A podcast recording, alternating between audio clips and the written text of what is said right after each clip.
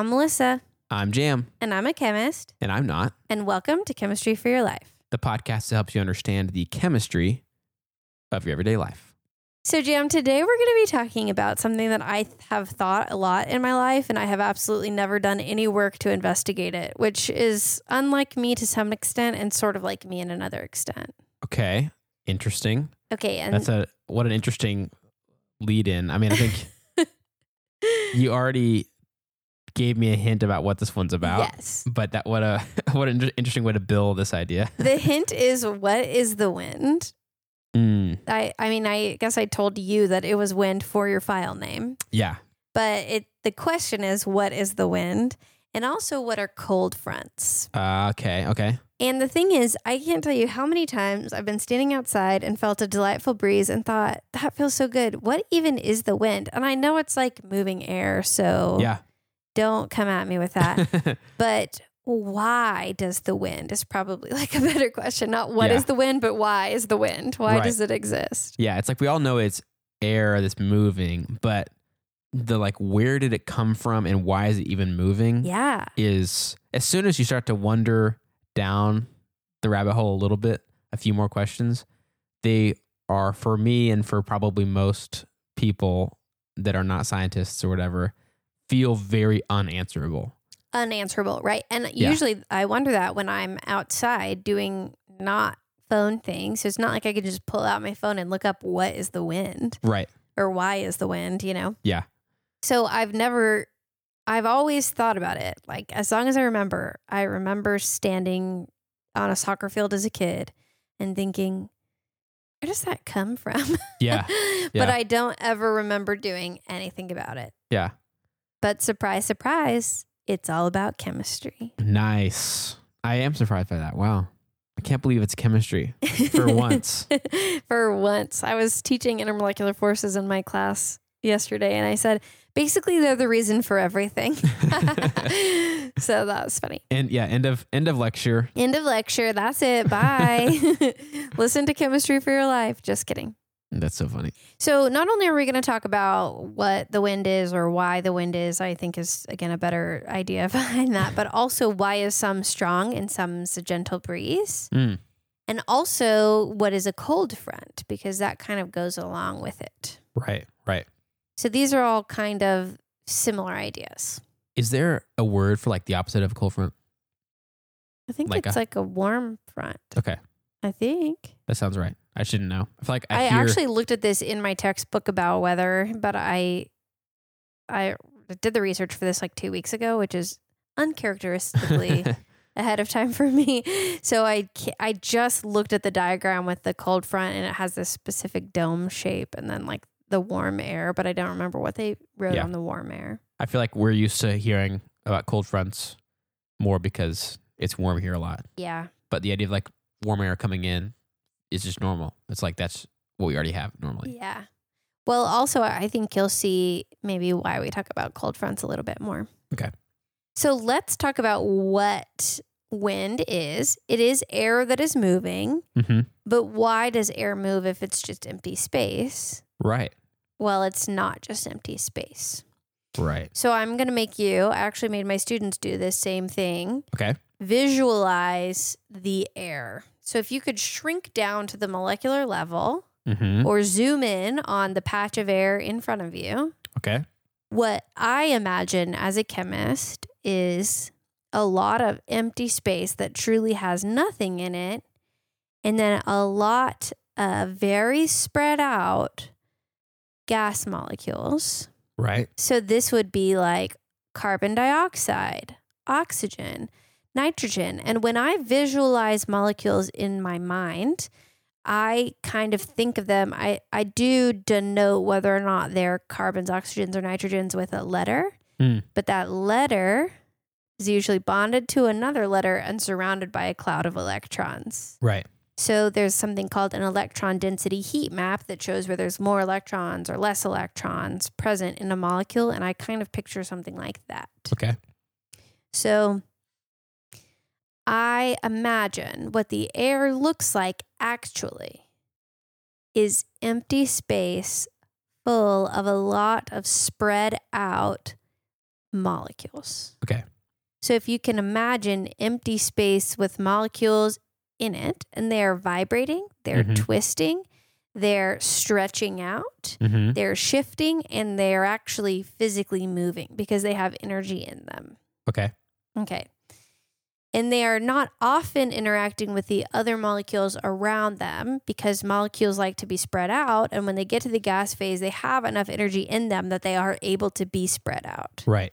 And when they start to come close together to one another, that's when intermolecular forces come into play and they start to turn from gas to liquid. They start to connect with each other. Mm. There's less energy, et cetera, et cetera. Right. Okay. But gas molecules, they don't really like hang out in groups as much. I don't think of them as hanging out in groups. Right. I think of water as hanging out in groups. Okay. And I think of solids as jammed into jam as like jammed into a small space or crowded and really close together and they don't they can't move around a lot. right. Okay. So that's what I visualize when I think about or part of what I visualize I guess when I think about solids, liquids and gases. Okay. So air is that gas. That's what I imagine. I made my students stare at the air today and think about what was in it. so all these particles are moving around. Mm-hmm. And if it's warmer, if these particles have more energy put into them in the form of heat and light, those particles move around more. Right. And then if it's cooler, those particles move around less. Right. But not cool enough to where they become liquid, but still Right. gas, but just moving less than than warmer gas would. Yes. And we talked about something similar with water in the episode that my sister shared about some of her research and what sea level rise is. Right. Right. And I think we might be re releasing that in a few weeks so you guys can hear about that again. Hear Yeah. the expertise of the other Dr. Collini Yeah. That, before she was Dr. Collini. and that episode is, is like a deep cut in a way that is kind of crazy because it's such a good, good episode, but it was very early in the podcast. Yeah. And it was our first guest, I think, right? Right. Yeah. And so that one's super cool. So many people have not heard that episode. And um, so we're going to, It's one Help. of my favorites of all time. yeah, it's so good. We're going to help you guys hear it by moving it back up in the feed. Right. And something I appreciate about the work that Renee does is she, you know, I talked about in one of the recent uh, bonus episodes about science communicators that I really admire. And I talked about how I like people who are scientists to share about the thing or people who are not scientists to uplift the voice of the scientist who's doing the work. And Renee does that where she is trained as a scientist. She has a master's degree in ocean science. And now she communicates with people doing the research. And because she's such a good communicator, she can bring that to people making decisions. Nice. So her job is really science communication. So we talked about a lot of public figures that do science education to the public, but she also does science communication in another setting, really. Right. Right. So she has a really cool job, and she'll talk about that all in that episode. I really like that one. Nice. Me too. So we talk about a similar concept in that episode, which is why we went down that rabbit hole. that when molecules have more energy put in, they typically move more. Sometimes that means they also expand, right? Right. They spread out and take up more space. Right. Okay, so what that means is warm air rises. Okay. And people talk about that a lot, Yeah. but people don't talk about why. Right. Warm air rises because the molecules are moving around more and they're spread out more. So these molecules in this specific part of the air, there's maybe less of them in the same space as if it was a cold part. And so the warmer air is less dense. Got it. Okay. And that's why, if you've ever heard warm air rises, that's why. Okay. It's Got it. literally less dense air. There's less air molecules in the same space, so it's more spread out, so it can rise more easily. Got it. It's just less heavy. Just like if you do something where you mix water and oil, the one that's less dense will just sit on top. Yeah. The warmer air will just move up and stay on top of the colder air. So if you had like a cubic inch, basically, Mm-hmm. like that amount of space, Mm-hmm. and you're able to count the particles, the molecules of nitrogen, oxygen, whatever else is in there. In the warm air, it would be fewer. than the cold air Right. per like if you could really like Per easily cubic inch. yeah, Yeah. Yeah. Yeah. measure the space like that. something like Another that. way I think of it is if um, there's a cubic, if there's a cube that can expand and contract, expand and contract, Uh-huh. When it's cold, they've pushed out as far as they can and it's only a cubic inch. But as it gets warmer, the box can expand and now the same particles are taking up a larger space. Got it. Got it. So both of those are valid ways to think about it, but it's the same number of air particles just taking up a bigger space, making it less dense if you think about the box expanding. yeah. And the other one, you're losing some of your air particles because they're leaving this space. Or Or oh, you gas know what? molecules, I should say, not air particles. Yeah. What's crazy too is that is exactly what we see with like I mean, I think most people have probably experienced something like this where you have a balloon mm-hmm. and if you take it from like one temperature to another, Mm-hmm. it changes the temperature of the gas inside, which causes Yes. the balloon to seem like it's shrinking or growing or whatever. Um, Like if you blow up a balloon inside and then take it outside into the winter cold. Mm-hmm. I think I've done this the other way around. I can't remember why I've experienced this exactly. Like I don't remember the story, but like the balloon's size changes, even though it's not like it has a leak or it's not like you if you more put air. the balloon, if you put a balloon at room temperature into a freezer, right there we go. it gets like smaller and kind of crinkles in, and it would be more dense than this because it's contained in a smaller space Yeah. than the corresponding earlier warmer Right. thing. Right. Yes. That is a really good uh, connection. And also, I talk a lot about this time. I remember my lab teacher in college saying if you heat a closed container, that's a bomb.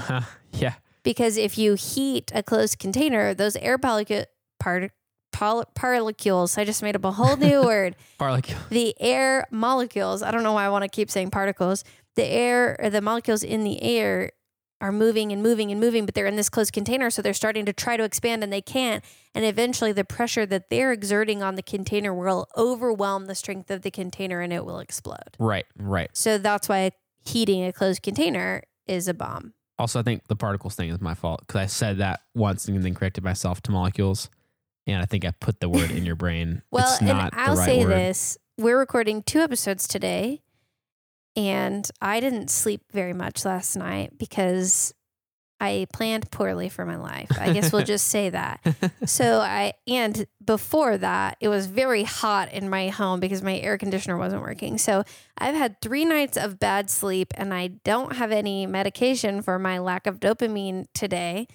And all those things are combining for me to be misspeaking probably more often than normal. So if you guys will be graceful to me in this episode and the next episode, I'll appreciate it. I promise I know what I mean, even if that's not what I say. Okay, so all of that is how gases and those molecules act when you put more temperature into them, causing warm air to rise. right. But if you can imagine these molecules you've been looking at in the air warming up and rising, all of those molecules are going to be, say, if we're looking at Jam's front yard, those will be pretty evenly heated, all of the molecules above that. Yeah. And they'll start to rise up. And now there's nothing in the space where those molecules used to be. Mm, There's a lack of molecules. right. And this brings in another chemical phenomenon. So the first one we talked about is sort of thermal expansion is is what it's sometimes referred to that the idea that when things heat up and spread out. hmm The the other one we're going to talk about is diffusion. So those are your two chemistry lessons. You've had thermal expansion before. Thermal expansion explains why warm air rises. Diffusion we've also talked about before. We talked about it in the episode where we we considered why thermoses keep coffee cold or insulated things or keep coffee hot. I was Right. looking at your iced coffee. Yeah. So thermoses keep things insulated because they prevent diffusion. Mm. I don't know if I used the actual word diffusion in that episode, but we're using it now. Okay. So diffusion is the idea that if a molecule can spread out from someone else, it will. Okay. And human beings partake in diffusion, sort of. If you can imagine a bunch of people in a crowded lobby as soon as a door opens, they'll spread out and go into that other room as well. Right. Or if you have a party and everyone's in the kitchen because the living room's not set up yet, as soon as the living room's open, people will spread out. Some will still stay in the kitchen, some will go into the living room. Right. Right. So that is a good way to visualize a high pressure area with a lot of people. As soon as some of the pressure gets released with a door opening or whatever, the people can spread out and that relieves some of the pressure. Right. Right. So if you have a, a pocket of air that's being heated up and there's air around it, so we'll just say all of DFW maybe is getting heated up evenly, Yeah. but there's a lake nearby DFW that's not going to take in temperature at the same rate. Okay. So our air gets heated up, that air is not getting heated up. So as our air heats up, it rises. It creates an absence of molecules beneath where it used to be, Uh huh. which is a low pressure area. There's no pressure because there's no molecules there.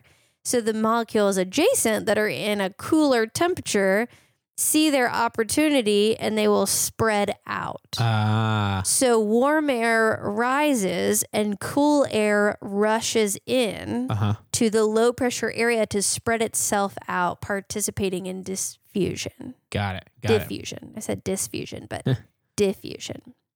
Because low pressure areas, those don't really work for nature. We can't have really an absence of anything. We don't like vacuums, right? So if there's Right. an area where there's nothing, something goes into it to relieve the pressure on an- the other area, if that makes sense. Yeah. Yeah. So when we feel wind, what we're actually feeling is cooler air rushing in to a low pressure area that was formed by warmer air rising and leaving. Ah. Okay. I see. And that's what wind is. It's the only two things. I mean, I'm sure there's more things, but the two main things that the gas molecules are doing are heating up, becoming less dense, rising. And then on the other side, the cooler ones that didn't receive that same heat are rushing in and getting some diffusion. Yeah. So the reason this happens is because the earth doesn't heat evenly. Mm. If the earth and the air above it heated evenly, there would be no air rising another air to come in. Just air would rise and then cool down and sink and then rise and then cool down and sink, right? Right. Like an expanding ball almost. Yeah. An expanding, contracting ball. But because of something called specific heat and heat capacity, and because the sun hits the earth at different angles, there's all these factors that mean that certain areas get different amount of energy from the sun and they take that energy in and maybe it takes more or less energy to raise or lower temperatures depending on if it's water or land or concrete or whatever. Right. And we talked about that extensively in why are water and sand at the beach different temperatures. Right. One of our earliest episodes, I think it was episode number two. I think it was episode number two. And next week, we're going to re release that so that you can think about what's going on there and how that unevenly heats the earth. And that creates these pockets of warm and cool air that then will diffuse and become less dense and rise and all the things to make wind. Yeah. Okay, wow. I didn't think about those relating so much. And also, what's funny is that as you were kind of going through that explanation about the high pressure and low pressure um, areas of air, pockets of air, I remember sort of being given some in some class as a kid um, the explanation about weather stuff as just things always move from they like there was like kind of given a, a basic explanation without the like molecular level Right, right. understanding or whatever. It's like things always move uh, into low pressure areas or Right. something like that. It was like here's a rule. Just know this for your for the future, and you'll always know this now. But the reason they move into low pressure areas is so that they can relieve the higher, relatively higher pressure. Yeah, and I didn't understand that full picture, and Right. you know at the time it might have been hard to explain it to me, but it makes so much more sense now. Right, And of course, you hear like low pressure areas or high pressure areas on the weather. Sometimes they say that right. that phrasing. Uh, the weather guy or whatever will say that. So I've heard that terminology a lot, but haven't understood it as well until until all the explanation that you gave. So Well, and I tried to think of a way to visualize these molecules in a way we could wrap our mind around. So actually, I thought about water in a bathtub. Okay. Now, our Earth is obviously much more complex than a bathtub, but let's start with water in a bathtub. Okay. And if you had water in a bathtub and you had like maybe a removable divider that was waterproof halfway in your bathtub, Mm-hmm. and you filled both sides up evenly with water, Uh huh. If you remove that divider in the middle, nothing really will happen because both of those are experiencing the same number of molecules in the same space under the same pressure temperature conditions. Uh huh. But if you have something that takes all the water away, just like the cold air rises, if you could magically raise all that water up and make it less dense and make it float, Uh huh. And then you removed the separator, then whoosh, water would rush over and make it evenly filled on both sides. Right. Right. So it you've seen those molecules before in water rushing over, Mm-hmm. just like in a dam, just like if you can imagine in your bathtub, water will try to get to where all the molecules in a conda- contained space are experiencing the same environment. Right. Air does that same thing. It's just instead of humans forcing water on one side or the other, it heats up unevenly. One pocket will rise and essentially leave the area, vacate the space, and then cold air rushes in and Right. we feel the wind. So just like a waterfall, the wind is moving into a lower pressure area. Right. Right. Okay. Interesting. You can make wind also if you want, again, to see this phenomenon. But not in the way you think. but not in the way that Jam's thinking. That's such a dad joke. By filling up a balloon and then putting a hole in it, you can feel the high pressure air molecules in the balloon.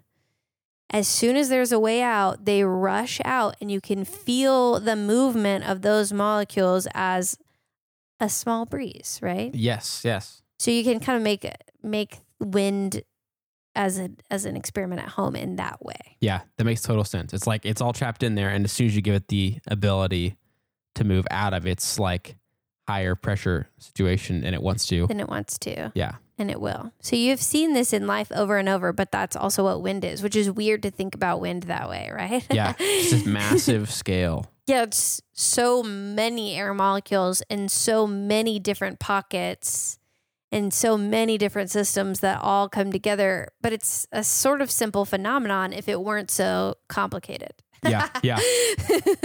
like that sounds you could just say wind is air moving from high pressure to low pressure but then it's like why why can we feel the wind what's in the air why are there high pressure and low pressure you know there's so many questions that go into it but the then you could just boil it down Yeah.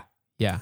Oh, and I forgot to say that there are areas that consistently get warmer or cooler. And so there are patterns to wind. There's like certain areas that they know typically the wind moves this way at this time and then this way at the, yeah. Got it. Got it. So that's kind of interesting too. Yeah. So it's a little bit predictable in some ways. It is a little bit predictable in some ways. And then more intense wind comes from higher pressure, lower pressure differentials. Hmm. So it's rushing quickly to get there. Whereas light breezes, there's only maybe a small pressure differential. Right. Right. So that's why some winds are gusts and some winds are just gentle breezes. Right. And last but not least, what is a front? This is, I think, maybe going to be one of the hardest things to explain. Okay. I think people who have spent a lot of time with natural bodies of water will sort of be able to follow, but this is one of the weirdest things I think about fluid dynamics. And fluids are liquids and gases. So Okay. I'll try to use water to explain it. But Okay. have you ever been in the ocean or like been visiting the ocean and you can see where the water goes from like murky brown to clear? There's like a delineation. I think I have. I'm not sure if I've seen it in person, but I feel like I've seen. I feel like I know exactly what you're talking about, and I just don't know Mhm. exactly where I've seen it. Maybe Right. in videos or photos or something. So that's sort of two masses of water meeting each other. And it's Mhm. weird because there's not technically a boundary, Right. but there's something that's keeping those masses together that's sort of acting differently. Right. A front is the same thing happening between air masses. So a front is a boundary between air masses. One warm air mass, typically, and one cool air mass. They're usually different both in temperature and moisture content, and moisture and temperature will also play into density as well. Okay. And also, moisture content can change how heat and energy are absorbed. So it's not just temperature, it's temperature and moisture and all the effects that come with that. Okay. So similar to a battlefront between armies kind of, right? That's I've I read but I couldn't verify that that's where this came from. There's a boundary between cold and warm air. Uh huh. And when one air, I think of the cold air advancing, kind of like you said, but also because cold air advances when warm air rises Right. Cold air advances in as the hot air is rising. And as that's rising, also clouds can be formed, going back to our episode from a few weeks ago. Uh huh. And that can play into why there are weather events, oftentimes like thunderstorms or dangerous storms, right at the front. Got it. Okay. Okay. So the front is just an a boundary between two air masses. But what's interesting, they showed what it looks like, and it's kind of sloping typically. Like the cold air is almost trying to wedge itself in under the hot air as it's rising. Ah. Okay. So that's Okay. kind of cool Yeah. to visualize what a front looks like. And when we experience the front, so most of us, you know, experience them, we are staying in one place. The air is what's moving. Right. And we just have been in a lot of times the- the way I think of it, we've been in the warm pocket. Like I remember a day in, I want to say like March, something like that, when a cold front came in. Mm-hmm. I was at the park, literally, my wife and I had a, uh, our son with us at the park. He was playing, and we were there when the air moved, Mhm. and the warm air got pushed out of the way. Yep. Or rose Or up rose and up. made space. Yeah, made space. Right. and the um, cool air came in, and the temperature dropped so quickly. Yep. But that's how we experienced it. Even though like those those pockets are probably like, you know, so massive, Right. and they have been doing this for a while. Yes. It just happened to finally happen where we we were there and we crossed over between them while the hot air moved away and the cooler moved in. But And it's always so eerie to experience it. It is eerie. And sometimes you can see the slant. Like there was a a picture in my textbook of the cartoon representation of what a front looks like. And then they showed a picture of rain slanting in like the exact same way. And I was like, Ah, is that rain slanting that way? Because the wind that's pushing in is like shaped like the cold front. Like I just yeah, that was wild. yeah, so that is wild. yes, I I thought that that was very very cool, and I don't think I really put together that a cold front was kind of just a block of wind almost. Yeah, yeah, moving in in a in a solid mass, and that played into air rising, water being in it, clouds forming, and that's why there are weather events. and it probably wouldn't even be moving in if the warmer pocket of air wasn't getting warmer Right. and continuing to rise. Like, right. If both pockets of air were cold, that would be that. Right. Yeah. If there was no change happening and constant, you know, obviously there's always heat being put on the earth. There's always things happening that are changing stuff. Always. But if it wasn't happening, then this wouldn't be moving. But this hot air keeps moving and keeps rising yeah. and keeps being warm Yeah. or getting warmed again every day or whatever you want to say. And then that keeps moving, making space for. Mhm. That's just so and crazy. then it rises up to where it might be cooler, and then it starts to get dense again and can sink back down. And then, like, there's Yeah. so many systems. And I think it is very complicated. And so I actually have reached out to a local meteorologist. I don't know if he'll actually be able to come, but he did respond to me, hoping he can come on and, as his expertise, share more. It'd be, we know the chemistry behind it, but then he can just talk to us about what weather is and weather phenomena and what causes what. And I'm really excited and I really hope that that can come to fruition because I really do want to learn about how weather is a result of chemistry. That's not Yeah. something I really have even thought about until recently. Right, right.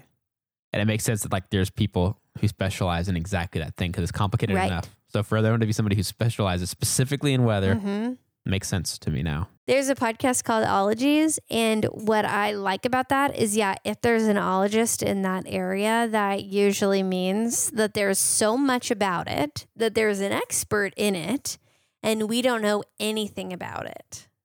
like, what? That's amazing. There's someone who studies completely lizards. That's so cool. Yeah, that is crazy. I think I've also been thinking about this because there was a lot of media attention around the Depp v. Heard trial. Mm. And it's very sad. I don't recommend you listen to it. But what I found really interesting are the experts who are basically finding totally different opinions. Mm.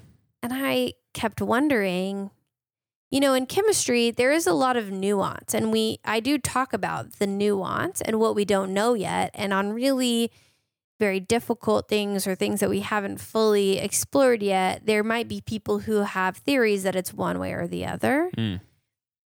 And so I understand that nuance very well, but this is in a new field. I'm getting to see the nuance in a new field. And I'm thinking both of these people are really well trained to have so many questions.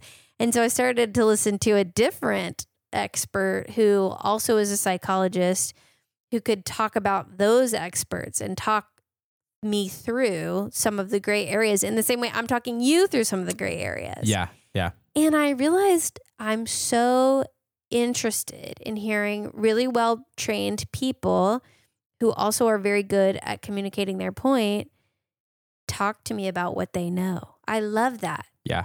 I suddenly realized that that's one of my favorite things. That's why I loved Radio Lab. That's why I like listening to ologies. Like Yeah. Anyone who knows a lot about something and is good at explaining it to you is fun to listen to. So I've really been enjoying some of that. I'm not sure how I got on this topic, but that's been really fun for me lately. Nice. Oh, because we're talking about the meteorologist. Yeah, yeah. Yes. So I am really hoping we can have him come on and then I'll get the joy of listening to someone else teach me about their expertise because as much as I want to do that for other people, I also want people to do that to me. Yeah. I love learning. So I also wonder if maybe now that I'm not doing work all the time for my PhD, I have more mental space to learn other things so that it's a new excitement again. Yeah. So yeah, that's kind of been a. I almost told you my hap. I guess I kind of told you my happy thing ahead of time. Yeah. All right. So normally you tell it back to me. I used a lot of analogies though. So if you just want to repeat my analogies, that's fine. Or if you have a better or a different analogy, you are welcome to use that. So I don't feel sometimes when I need to do an analogy to explain back to you, it's also because I need to kind of check to see if I understand it. Mm-hmm. There's been a couple moments throughout this episode that I've been able to sort of do that on accident Right. and ask a question and make sure I understand it. And so I think the gist of it um, that I'll check with you, but I think I get it pretty well, is basically it comes down to just the the differences of gases having different density of the molecules depending on the temperature that a, a given pocket of gas has basically. So a warmer pocket of gas the molecules spread out more Mm-hmm.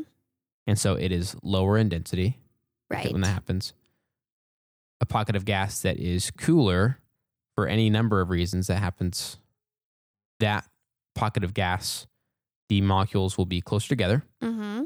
and it will be more dense Right. because of that we have a great big world Mhm. and there's lots of different factors everywhere, all over this earth that can cause air to be heated differently than And- other air. You've even experienced that when you walk into the shade. Right, right. Even the shade, that's a good point. Mm-hmm. And so, because of that, all this air in all these different places is different temperatures, even slightly sometimes. Mm-hmm. And that means different density. Mm-hmm. And the less dense air, the hotter air, is always going to want to rise Right. Because it is lower in density. And every time that happens in a small area on your front yard, Mm-hmm. I've got a tree in my front yard, but not it doesn't shade the entire front yard. So right. I've got a little bit of difference in air density there, Mm-hmm. but there's also these massive scales of differences of air temperature and air density that we can see because of different states that have different climates or different Mm-hmm. um, or the bodies of water that are near uh, large areas of land that are going to have different ways that they heat up and different amounts of or even sand versus dirt. If you have something with a lot of soil and plants, and then you have a desert area where there's not as many or different types of plants and much more sand, which heats and cools differently than dirt or clay. Right. and then every time that a pocket of air or a massive amount of air warms up Mm-hmm. and rises Mm-hmm. there's always going to be that space it's leaving behind Mm-hmm. and cooler air even if it's just slightly cooler is going to move in to take that place it's just the way it works there's not there's not going to be just a part of our atmosphere that's completely devoid of air Right. like yes. Yeah. it's going to take that place And, and- what is that called? and when oh that that Phenomenon. That phenomenon is called diffusion Yep. nice Mhm. okay and we experience that as either a slight breeze or pretty serious wind Right. and it also can be the reason tons of different weather Right. things are formed because it also plays into the the amount of moisture in the air, etc. Mm, all that. And that is wind. That is wind. Good job. You seem to really like. I don't know if I got it right. Just then you said that is when Question mark. I was like, I, was more like thinking, did I miss anything? But I do feel like you explained it really well. Like I don't, I don't. Sometimes we get to the explanation part uh, where I have to say it back to you, and I'm like, oh gosh, wish me luck. You know, we'll we'll see how much really stuck. And other times I feel like, oh, that I get it. It makes complete sense to me. Well, I think this one, I spend a lot of time visualizing molecules. And I also try to get my students to spend a lot of time visualizing molecules because I think that's an important, an important part of understanding chemistry. Mhm. So I am then like, okay, well, what can I relate this to in everyday life to help you visualize molecules? So I Yeah. have to use more analogies on ones like this where we're really visualizing a lot of molecules Yeah, because or where the main idea is movement of molecules because there's not you have to have a model because you've never watched oxygen move yeah, except you sort of have in a breeze in Yeah. trees moving in it but you personally can't zoom into the molecular level so it's like what can we use to equate what i think the molecular level looks like yeah, yeah. so i'm i'm glad sorry for stealing your thunder and not letting you have an analogy but that was a really fun one It's totally okay. It's okay with me. Do you have any other fun things from your week that you want to share about? Yes, I do. Thank you for asking. So Always, literally. last week I got the chance to it was I can't remember exactly when this is coming out, but it was Memorial Day Monday. hmm And a friend of mine who you also know, Jason, who was my co-host on my old podcast. I thought you were going to make a jo- joke that it was Mason. Oh no, I had done that before though. So a friend of mine who you also know, Yeah. your husband. Yeah. No. Yes, Jason, he's been on the show before. He's been on the show before, and you know him, and he was the co-host of my uh, other podcast with me. But him and I, and um, him and his wife, and and their son, who is about three, came and hung out for like several hours, and we did a pool, a whole pool thing, and the boys got to swim and splash around and have fun. And I it had been a while. Like Jason and I don't get to hang nearly as often as we'd like, and Mhm. he doesn't even live super far away. But our schedules are just very in conflict with each other, and we both have a lot of our life dictated by having a kid. So we don't get to hang out very often. But he had that day off, and so we got to hang out for like four hours. oh, that's fun. And Which- did your kids interact with each other and was that cute? Yes, they interacted. It was really cute. It was very fun. It was a perfect day for swimming.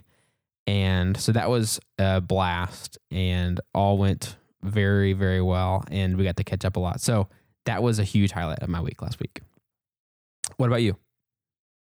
That sounds really fun. Mine's going to probably seem lame in comparison, but That's always my goal. I mean, I just want my week to seem so much better than yours that you feel bad. I'm just kidding. Well, I feel like I kind of already talked about it, which is that I talked about how much fun I'm having listening to that psychology expert. hmm And I've just spent a lot of time thinking about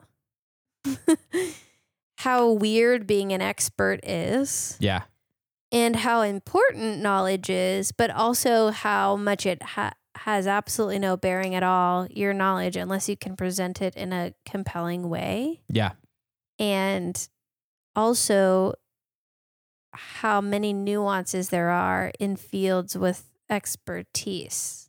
Right. And actually, he gave the example oh, if two chemists looked at the molecules that made up of a diamond, they would find that it was made up of the same thing.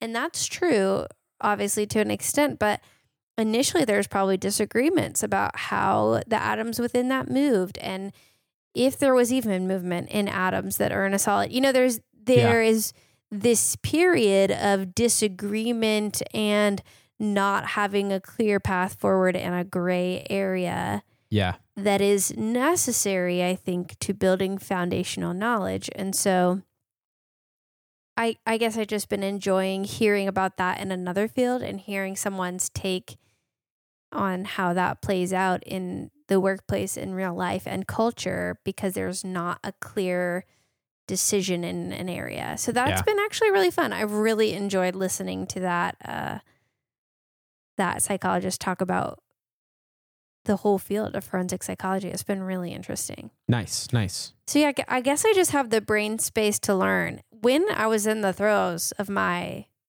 writing, I only listened to podcasts that were like dumb chit chat podcasts. and I was not interested in learning. Radio Lab or 99% Invisible would come up and I'd think, no, thank you. I am, I do not want to think. Yeah. And now I'm getting excited to think again. that sounds so dumb, but that's kind of how that's played out. And I've really enjoyed it. I've just been thinking about it a lot. I Nice. think it's a cool idea. So it's a good thing to listen to while you're doing the dishes. It's fun to get into a new podcasts. So Yeah. yeah. That is very fun. I love that feeling of a new audiobook or podcast, something that you just kind of can't wait to listen to more of later. You're like, when can I do my chores so that I can listen to this? Yeah. Yeah. So yeah. Well, very cool. awesome. Well, thanks for letting me go on and on about my expertise, Jam, and also letting me go on and on about how I love other experts going on and on about their expertise. yeah. Anytime. And thanks for sharing your expertise with us and for explaining the wind. Like, what the heck? One of the biggest questions of of man. of man, of the history of existence. You try to make it seem a little bit like I figured out what the Yeah. wind was, but I you just heard telling it here you first. what other people explained. Yeah. So thanks for sharing that with us. And if you have out there, listener, if you have questions about the world, questions about your everyday life that you think may be chemistry related, please reach out to us on Gmail, Twitter, Instagram, or Facebook at Chem for Your Life. That's Chem F O R Your Life to share your thoughts and ideas. If you'd like to help us keep our show going and contribute to cover the costs of making it, go to ko-fi.com slash chem for your life or tap the link in our show notes to donate the cost of a cup of coffee. If you're not able to donate, you can still help us by subscribing on your favorite podcast app and rating and writing a review on Apple Podcasts. That also helps us share chemistry with even more people. This episode of Chemistry for Your Life was created by Melissa Collini and Jam Robinson. References for this episode could be found in our show notes or on our website. Jam Robinson is our producer, and we'd like to give a special thanks to A. Kiwasong and A. Collini who reviewed this episode.